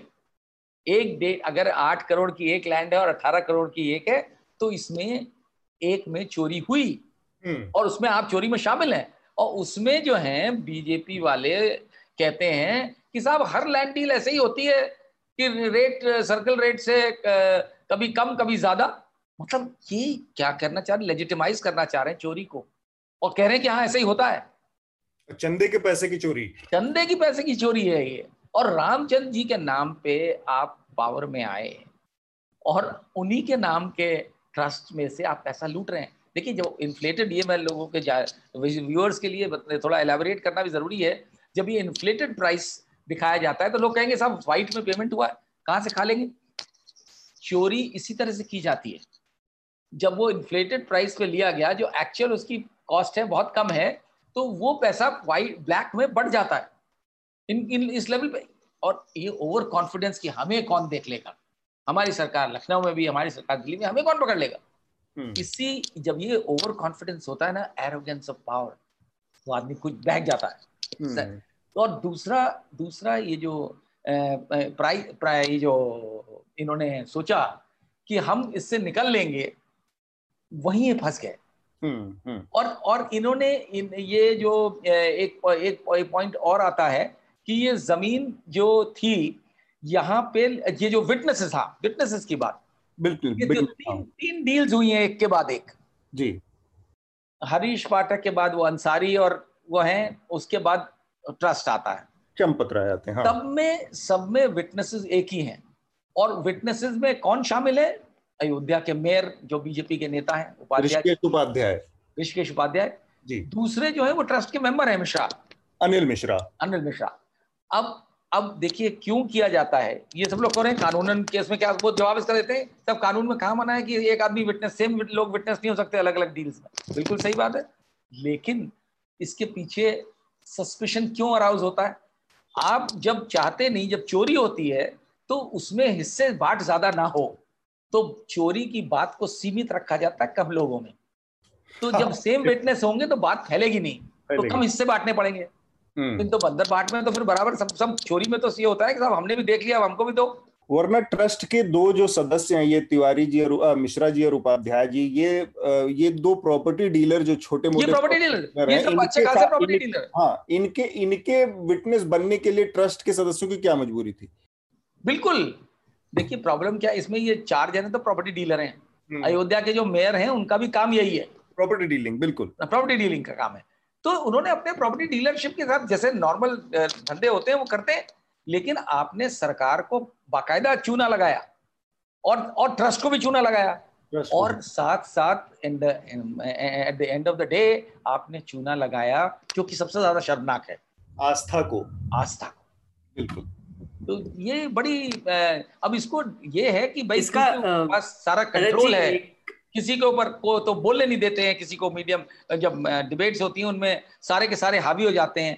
हम्म। और चैनल्स में आजकल दो दो तीन तीन लोग छह में चार में से तीन बैठा दिए जाते हैं जो बीजेपी या बीजेपी माइंडेड लोग हैं। तो मेघनाथ मेघनाथ कुछ कहना चाह रहे हैं आप? हाँ मैं बस दो चीज़ें जोड़ना चाहूँगा। एक तो वो आस्था का आपने जो बोला वो आई थिंक एक थोड़ा डबल एज स्वॉर्ड टाइप हो जाता है। जैसे आप बोल रहे हैं कि इन्होंने मतलब जो भी चंदा दिया, वो लूटा तो भगवान राम के जो डिवोटीज है उनके आस्था पे ये चोट है क्योंकि ये चोरी कर रहे हैं। पर ये दूसरे साइड से भी वही बोल रहे हैं कि एसेंशियली आप जो एलिगेशंस लगा रहे हैं स्कैम के वो आप चाहते हैं कि भगवान भगवान राम का भव्य मंदिर ना बने और इसीलिए आप भी आस्था को चोट पहुँचा रहे हैं। तो हाँ, ये आस्था का जो वॉर है। ना ये मुझे लगता है ये थोड़ा सा हमको थोड़ा सा पर्सपेक्टिव से भी देखना चाहिए। और दूसरी चीज़ सॉरी इसमें मेघनाथ ना कि अगर आप कागज़ मतलब दस्तावेज़ क्या कह रहे हैं और फैक्ट क्या कह रहे हैं बिल्कुल। इस पर बात होनी चाहिए। नहीं वही वही मैं बोल रहा हूँ अतुल सर। लॉजिकल जवाब उधर से नहीं आया है बिल्कुल। दस्तावेज़ पर बेस्ड हो कोई कह रहा है कि चना खा के जीते थे इसलिए उनको अधिकार मिल जाता है। कोई कह रहा है कि शादीशुदा नहीं है इसलिए ये तर्क नहीं है अभी तक। तो। हम तो उस तर्क की का इंतज़ार कर रहे हैं। और निसंदेह अगर उसमें हुआ है आस्था को तो चोट पहुँची है, ठीक है, वो ये कह सकते हैं कि मैंने चंदा नहीं दिया तो मुझे आस्था, मेरी आस्था नहीं है, इसलिए मैं उसमें टांग अड़ा रहा हूँ। मैं ये कह सकता हूँ कि इतने लोगों की आस्था है।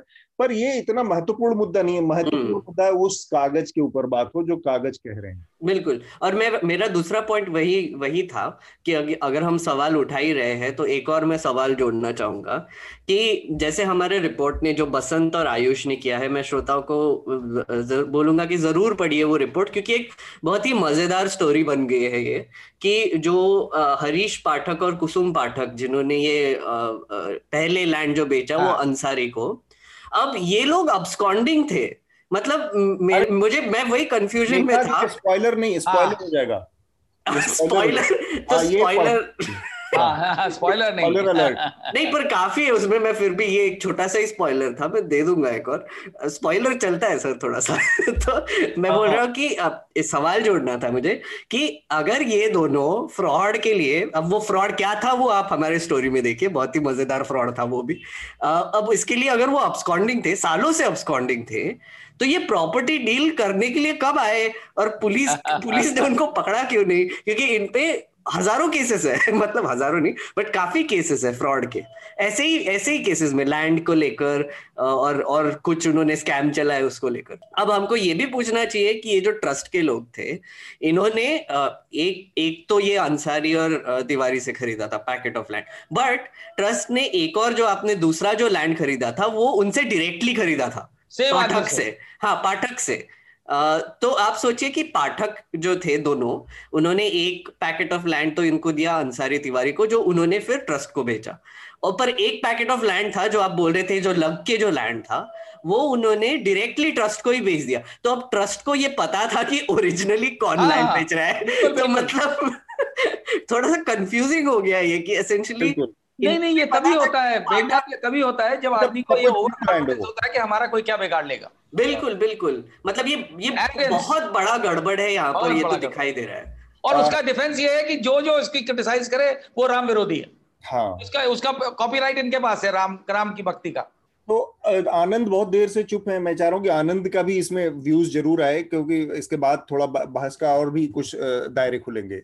आनंद, ये जो पूरा प्रकरण आप कैसे देख पा रहे हैं इसको? नहीं, वही हाइंडसाइट वाली बात है कि एक पक्ष तो ये है ही कि जो अभी जिस पर चर्चा हुई, शायद उसका एक और पक्ष हो, जो उतना जैसा आप लोगों ने कहा स्पष्ट नहीं है दूसरा पक्ष तो समय के साथ थोड़ा मैं इसमें हाइंडसाइट के एडवांटेज के साथ ही बाद में ही कुछ बोलना चाहूँ नहीं ये तो सारी बातें आ गई। अभी जो जितना जानकारी सामने है पक्ष और हाइंडसाइड और ये सब चीज़ें तो उनके लिए हैं जो उससे डायरेक्ट रिलेटेड लोग हैं या पक्ष हैं। बतौर मीडिया जो फैक्ट हमारे सामने उस पर आपकी क्या टिप्पणी है? नहीं अभी वही मैं कहा कि अभी अस्पष्टता की इसमें कमी मुझे है जहाँ तक मैंने सुना पढ़ा है।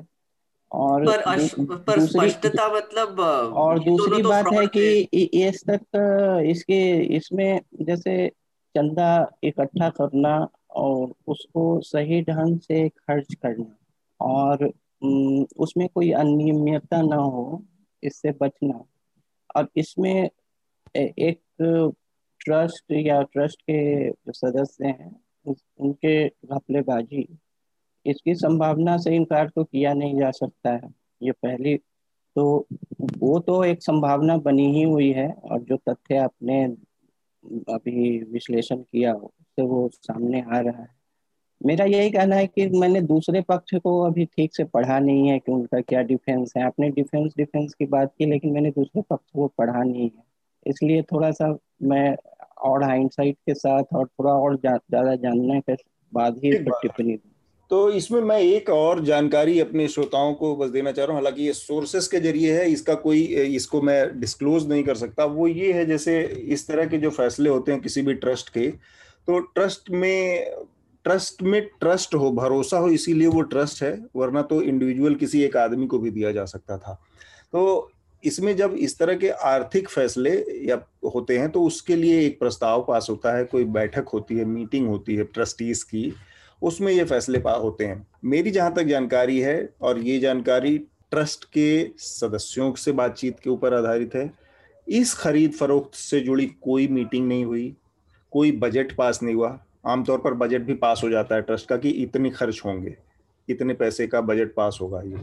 इस तरह की कोई मिनट ऑफ़ द मीटिंग्स नहीं है इनके पास। जहाँ तक मेरी जानकारी सोर्सेस के से मिल रही है उसमें ये बताया जा रहा है कि अब बैकडेट में किसी मीटिंग पर साइन कराने की प्र, की प्रक्रिया चल रही है प्रयास चल रहे हैं। ये सच्चाई मतलब ये स्थिति है। एक इतने बड़े ट्रस्ट की जिसमें पारदर्शिता की बहुत ज़्यादा ज़रूरत थी क्योंकि बहुत सारे कानूनी ताव पेज तीन पाँच लड़ाई झगड़ों से निकल कर वो यहाँ तक पहुँचे थे। और वो लोगों का कामकाज इसमें पारदर्शिता तक बेसिक मिनिमम जो ज़रूरत थी उसको पूरा नहीं कर पाए हैं। एक और इससे लेकर एक अपडेट हाँ, हाँ। है। अतुल सर इसी से लेकर एक छोटा सा अपडेट था आपने पारदर्शिता की बात की।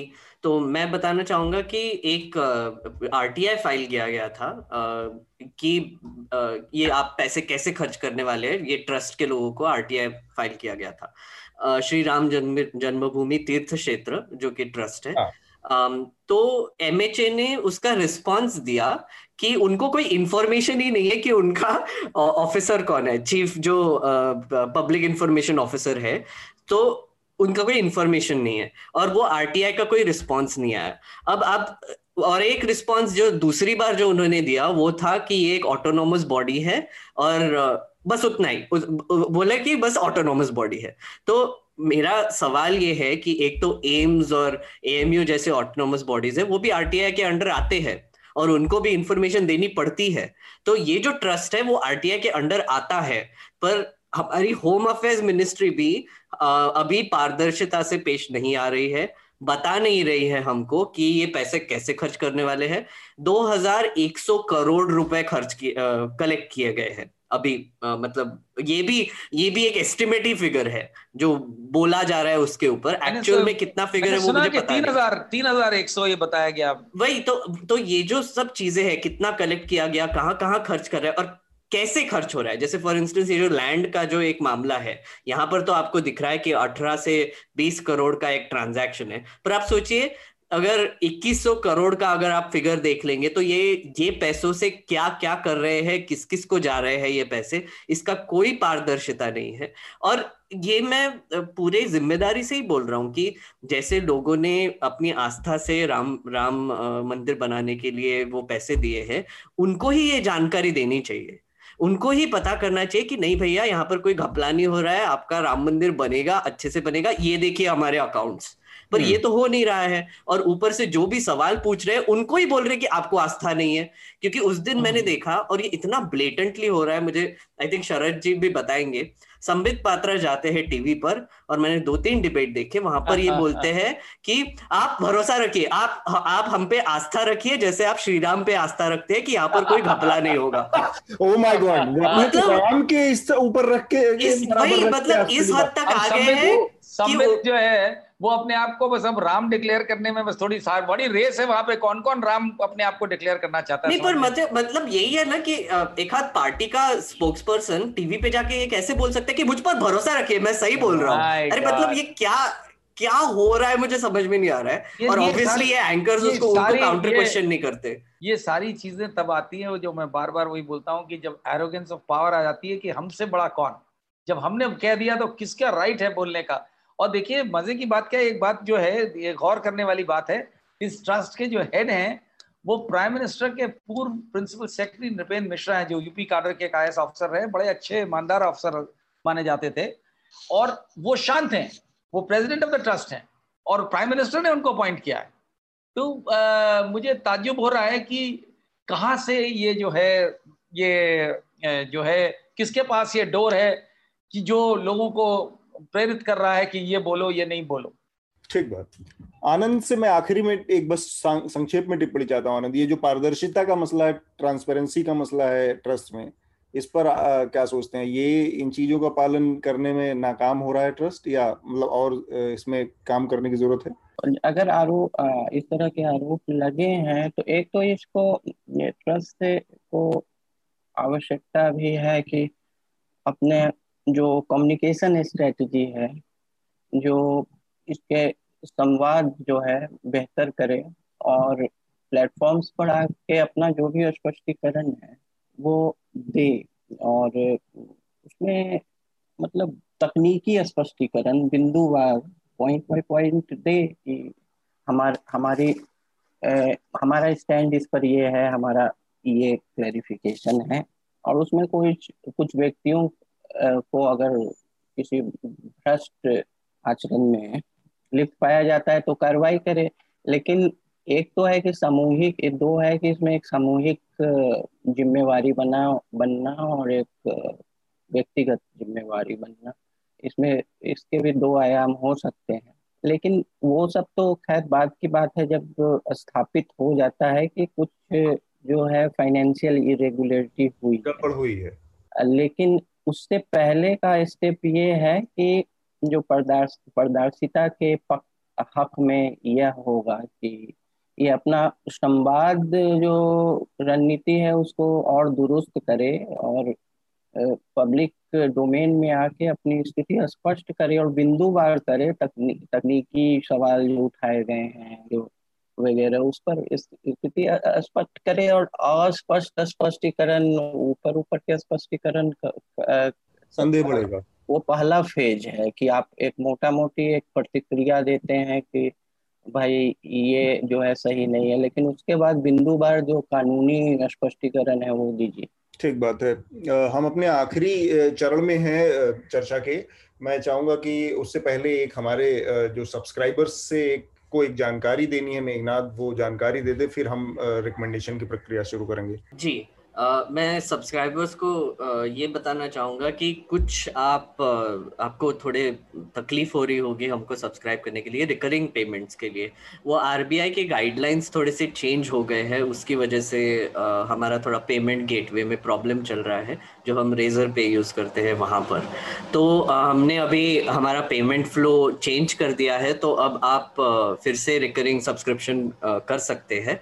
तो वही बताना था कि अगर आपको कोई प्रॉब्लम आ रही होगी उसमें तो आप फिर से एक बार हमारे वेबसाइट पर जाकर सब्सक्रिप्शन कीजिए रिकरिंग सब्सक्रिप्शन तो अब वो ठीक हो जाएगा।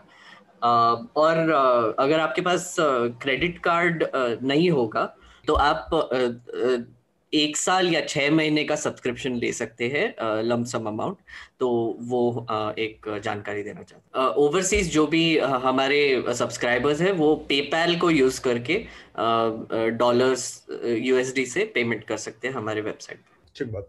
तो ये बहुत महत्वपूर्ण जानकारी है, क्योंकि कुछ दिनों से इधर सुनने में आ रहा था कि जो आरबीआई की बदली हुई गाइडलाइंस की वजह से हमारे सब्सक्राइबर्स को दिक्कत आ रही है पेमेंट में रिकमेंडेशन की प्रक्रिया शुरू करते हैं मैं चाहूँगा सबसे पहले आनंद आप अपना रिकमेंडेशन हमारे श्रोताओं को दें। हाँ मेर, मेरा पहला रिकमेंडेशन एक किताब है और ये हाल ही में आया है शायद पिछले हफ़्ते।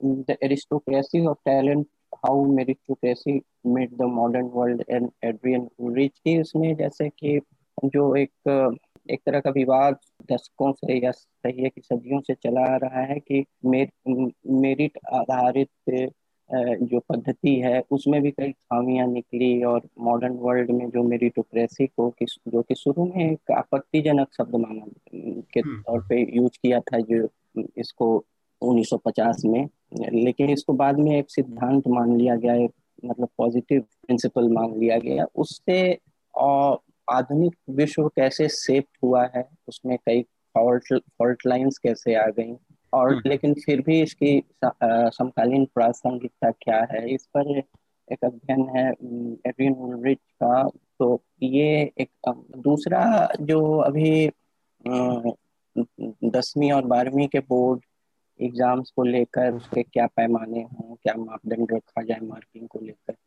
उसको हाँ। लेकर एक मतलब दो, दो, दो हल्की फुल्की रिकमेंडेशन करना चाहूँगा कि भारतीय मानसिकता में बोर्ड एग्ज़ाम्स का एक समय बड़ा महत्व था, अभी भी है, लेकिन अब उच्च शिक्षा वगैरह ज़्यादा फैलने पे जो उच्च डिग्रियाँ या कॉम्पिटिटिव एग्ज़ाम्स वगैरह का ज़्यादा है, लेकिन एक समय बहुत था और इसमें जो ब्रिटिश राज के दौरान इन परीक्षाओं की महत्ता थी, इसका बड़ा योगदान था और मेकोलियन सिस्टम में इसकी जो इंटेग्रिटी रखी गई या कठिनाई रखे। पहले के जैसे मेट्रिकुलेट या इंटरमीडिएट भी अपने को बहुत बड़ी चीज़ मानते थे। हम्म। तो उसी पर लेकर दो कहानियाँ हैं। एक तो प्रेमचंद की कहानी है जो बड़े भाई साहब। हम्म, हम्म। तो उसमें उसको कई नज़रिए से पढ़ा जा सकता है। एक तो हल्की फुल्की जो बाल मानसिकता और किशोरावस्था में जो मानसिकता है उसको लेकर। एक मैकॉलियन शिक्षा व्यवस्था पर चोट भी है वो एक तरह से। और लेकिन उसमें एग्ज़ाम की इंटेग्रिटी को भी मतलब एग्ज़ाम क्या है उसके रिज़ल्ट का क्या महत्व है मेट्रिकुलेट स्तर पर दूसरी उसी में अंग्रेज़ी एक आर के नारायण ने उन्नीस बयालीस या तैतालीस में एक छोटी कहानी लिखी थी ईश्वरन। उसमें भी इंटरमीडिएट स्तर पर परीक्षा पास करने के संघर्ष को लेकर एक युवा की कहानी है छोटी सी कहानी। तो यही ये दो ही रिकमेंड ठीक बात। मेघनाथ आपका रिकमेंडेशन मैं, मेरे एक एक रिकमेंडेशन है सन्स ऑफ़ सैम जो एक डॉक्यूमेंट्री सीरीज़ है नेटफ्लिक्स पर। बहुत ही बढ़िया डॉक्यूमेंट्री सीरीज़ है स्पेशली अगर आप जर्नलिस्ट है और आप जानना चाहते हैं कि कैसे एक केस एक जर्नलिस्ट के लिए ऑब्सेशन बन जाता है। तो मॉरी टेरी नाम के एक अमेरिकन जर्नलिस्ट है, उन्होंने सन ऑफ़ सैम जो सीरियल किलर थे उनको इन्वेस्टिगेट करके ये खुलासा किया कि उनकी जो मर्डर स्प्री थी, वो एक सैटैनिक कल्ट से रिलेटेड थी। तो पूरे लाइफ लॉन्ग उनकी जर्नी है और कैसे उनको इफ़ेक्ट किया और फिर कैसे उन्होंने ये खुलासे किए, उस पर एक बहुत ही बढ़िया सीरीज़ है, मैं वो रिकमेंड करना चाहूँगा। और एक सीरीज़ रिकमेंड करना चाहूँगा ब्रेव न्यू वर्ल्ड ये एल्डस हक्सली के नॉवेल पर बेस्ड है। और थोड़ा सा अलग है मतलब नॉवेल्स से, पर फिर भी एक बहुत ही बढ़िया सीरीज़ है, वो ज़रूर देखिए। और एक मैं रिपोर्ट रेकमेंड करना चाहूँगा दो एक्चुअली क्विंट के दो रिपोर्ट्स हैं। एक तो पूनम अग्रवाल का है कि why is Ram Janmabhoomi trust not complying with the RTI act वो एक ज़रूर पढ़िए, क्योंकि उसमें पूरा एक्सप्लेन किया गया है कि कैसे जो ट्रस्ट की हम बात कर रहे थे, वो आरटीआई में आना चाहिए और एमएचए ने क्या रिस्पॉन्सेज दिए। और दूसरा है, जो ट्विटर को लेकर हमने बात की थी, वो एक करण त्रिपाठी का एक लेट फिर से आर्टिकल है क्विंट में कि सेक्शन 79 जो आईटी एक्ट का है, वो ट्विटर को प्रोटेक्ट करता है सेंटर के एक्शन के अगेंस्ट तो ये पूरा एक एक्सप्लेनर है, वो ज़रूर पढ़िए, आपको अगर क्लैरिटी चाहिए तो। ठीक बात। शरद जी, आपका रिकमेंडेशन वेल well, मैं मैं ये जो अभी इन्होंने ने जो बोला ये क्विंट वाली जो पहली वाली रिपोर्ट है जो ट्रस्ट को लेकर के वो आई थिंक बहुत बड़ी यूजफुल है और बड़ी ऑब्जेक्टिवली लिखी गई है। और साथ साथ मैं ये भी रिकमेंड करूँगा कि आप जो न्यूज़ लॉन्ड्री ने इससे कनेक्टेड जो रिपोर्ट्स करी हैं क्योंकि ये मामला टॉपिकल है लोग ज़रूर इसको समझें और देखें क्योंकि मुझे नहीं लगता इतना इतना बैलेंस्ड वर्जन जो है बहुत कम जगह दिया जाता है। लोग ये जो प्रेजुडिस माइंड से देखते हैं, उनके साथ प्रॉब्लम ये होती है कि वो जहाँ प्रेजुडिस होती है, वो नहीं पढ़ पाते हैं। और जो ऑब्जेक्टिवली लिखा जाता है, क्योंकि उसमें क्रिटिकल भी होता है तो लोग ये भुला देते हैं कि ये ये जो क्रिटिसिज्म है, ये ऑब्जेक्टिव क्रिटिसिज्म है, जो कि लोकतंत्र में बहुत ज़रूरी है। तो इसलिए मुझे लगता है कि इस तरीके के जो news line laundry type independent media platforms हैं इनको लोग ज़्यादा देखें और बिलीव करें। ये ना सोच के चलें कि जहाँ पे भी क्रिटिसिज्म है वो एंटी नेशनल और एंटी आजकल एंटी राम है। तो हम्म। ये चीज़ लोगों को दिमाग से निकालना पड़ेगा। जरा ज़रूरत इसकी है कि लोग ओपन माइंड से जो भी पढ़ें एक ओपन माइंड से पढ़ें और एक कलर्ड वर्जन जो कलर्ड ग्लासेस लगा के देखने की आदत पड़ गई है जो फोर्स कर दिया गई है वो चीज़ बंद हो। ठीक है शरद जी ने हमारा सब्सक्रिप्शन कर दिया है। ज़रूर सब्सक्राइब कीजिए न्यूज़ लॉन्ड्री को हम आपको ऐसे ही रिपोर्ट्स लाते रहेंगे। हाँ तो मेरा रिकमेंडेशन दो है दो। एक तो शरद जी ने जो कहा हमारे रिपोर्टर आयुष और बसंत की रिपोर्ट है। पहली रिपोर्ट इस पर आई है अयोध्या के इस घोटाले से रिलेटेड और बहुत एक्सक्लूसिव इंफॉर्मेशन है उसको ज़रूर पढ़ें। आपको समझ में आएगा कि असल में किस तरह से चीज़ें अंजाम दी गई हैं। इसका दूसरा हिस्सा भी आपको पढ़ने को मिलेगा बहुत जल्द तो उसका भी इंतज़ार कीजिए ये दोनों रिकमेंडेशन इसके अलावा न्यूयॉर्क टाइम्स की एक रिपोर्ट में का एक आर्टिकल है एक्चुअली मैं वो रिकमेंड करना चाहता हूँ। ये जो अप्रैल और मई के महीने में पूरा हम्म। कोरोना सेकेंड वेव का जो हाँ, बहुत अच्छा है बहुत अच्छा आर्टिकल हुआ है। तो वो और ये बड़ी दिलचस्प कहानी है जानकारी है इस इस लेख से जुड़ी कि इस लेख को जो दैनिक भास्कर के डिजिटल के एडिटर हैं संपादक हैं ओम गौड़ उन्होंने लिखा। आर्टिकल है। ऑपेड जी। और वो हिंदी को एनवाईटी ने अंग्रेज़ी में ट्रांसलेट करके पहली बार उसको छापा है। आ, मुझे जानकारी नहीं है कि इससे पहले एनवाईटी ने हिंदी में कुछ और भी छापा हो ट्रांसलेट करवा कर अपने यहाँ। इसका शीर्षक है the Ganges is returning the dead it doesn't lie हाँ तो ये दो रिपोर्ट्स हैं रिकमेंडेशन में रहेंगी मेरी। इसके साथ ही हम अपनी आज की चर्चा को रोकेंगे, लेकिन आप लोगों से वो अपील जो मेघनाथ ने भी कही कि न्यूज़ लॉन्ड्री को ज़रूर सब्सक्राइब करें या इस तरह के किसी भी मीडिया प्लेटफॉर्म को जो केवल और केवल आपके समर्थन से चलते हो, क्योंकि अब ये ऐसा समय है जहाँ पर मीडिया की ज़िम्मेदारी मीडिया को खड़ा रखने की ज़िम्मेदारी उसको आगे बढ़ाने की ज़िम्मेदारी लोगों को यहाँ के नागरिकों को अपने हाथ में लेनी पड़ेगी। क्योंकि तो जो पुराना मॉडल है जो सब जो एड पर विज्ञापन पर आधारित मॉडल है वो पूरी तरह से फेल हो चुका है। आप लोग देख रहे हैं किस तरह से मीडिया जिन लोगों से सवाल करना है उनके पैरों में लौट रहा है। तो न्यूज़ लॉन्ड्री को सब्सक्राइब करें और गर्व से कहें मेरे खर्च पर आज़ाद हैं खबरें। बहुत बहुत शुक्रिया आप तीनों लोगों का चर्चा में शामिल होने के लिए। धन्यवाद। धन्यवाद। न्यूज़ लॉन्ड्री के सभी पॉडकास्ट ट्विटर आई और दूसरे पॉडकास्ट प्लेटफॉर्म पे उपलब्ध हैं। खबरों को विज्ञापन के दबाव से आज़ाद रखें। न्यूज़ लॉन्ड्री को सब्सक्राइब करें।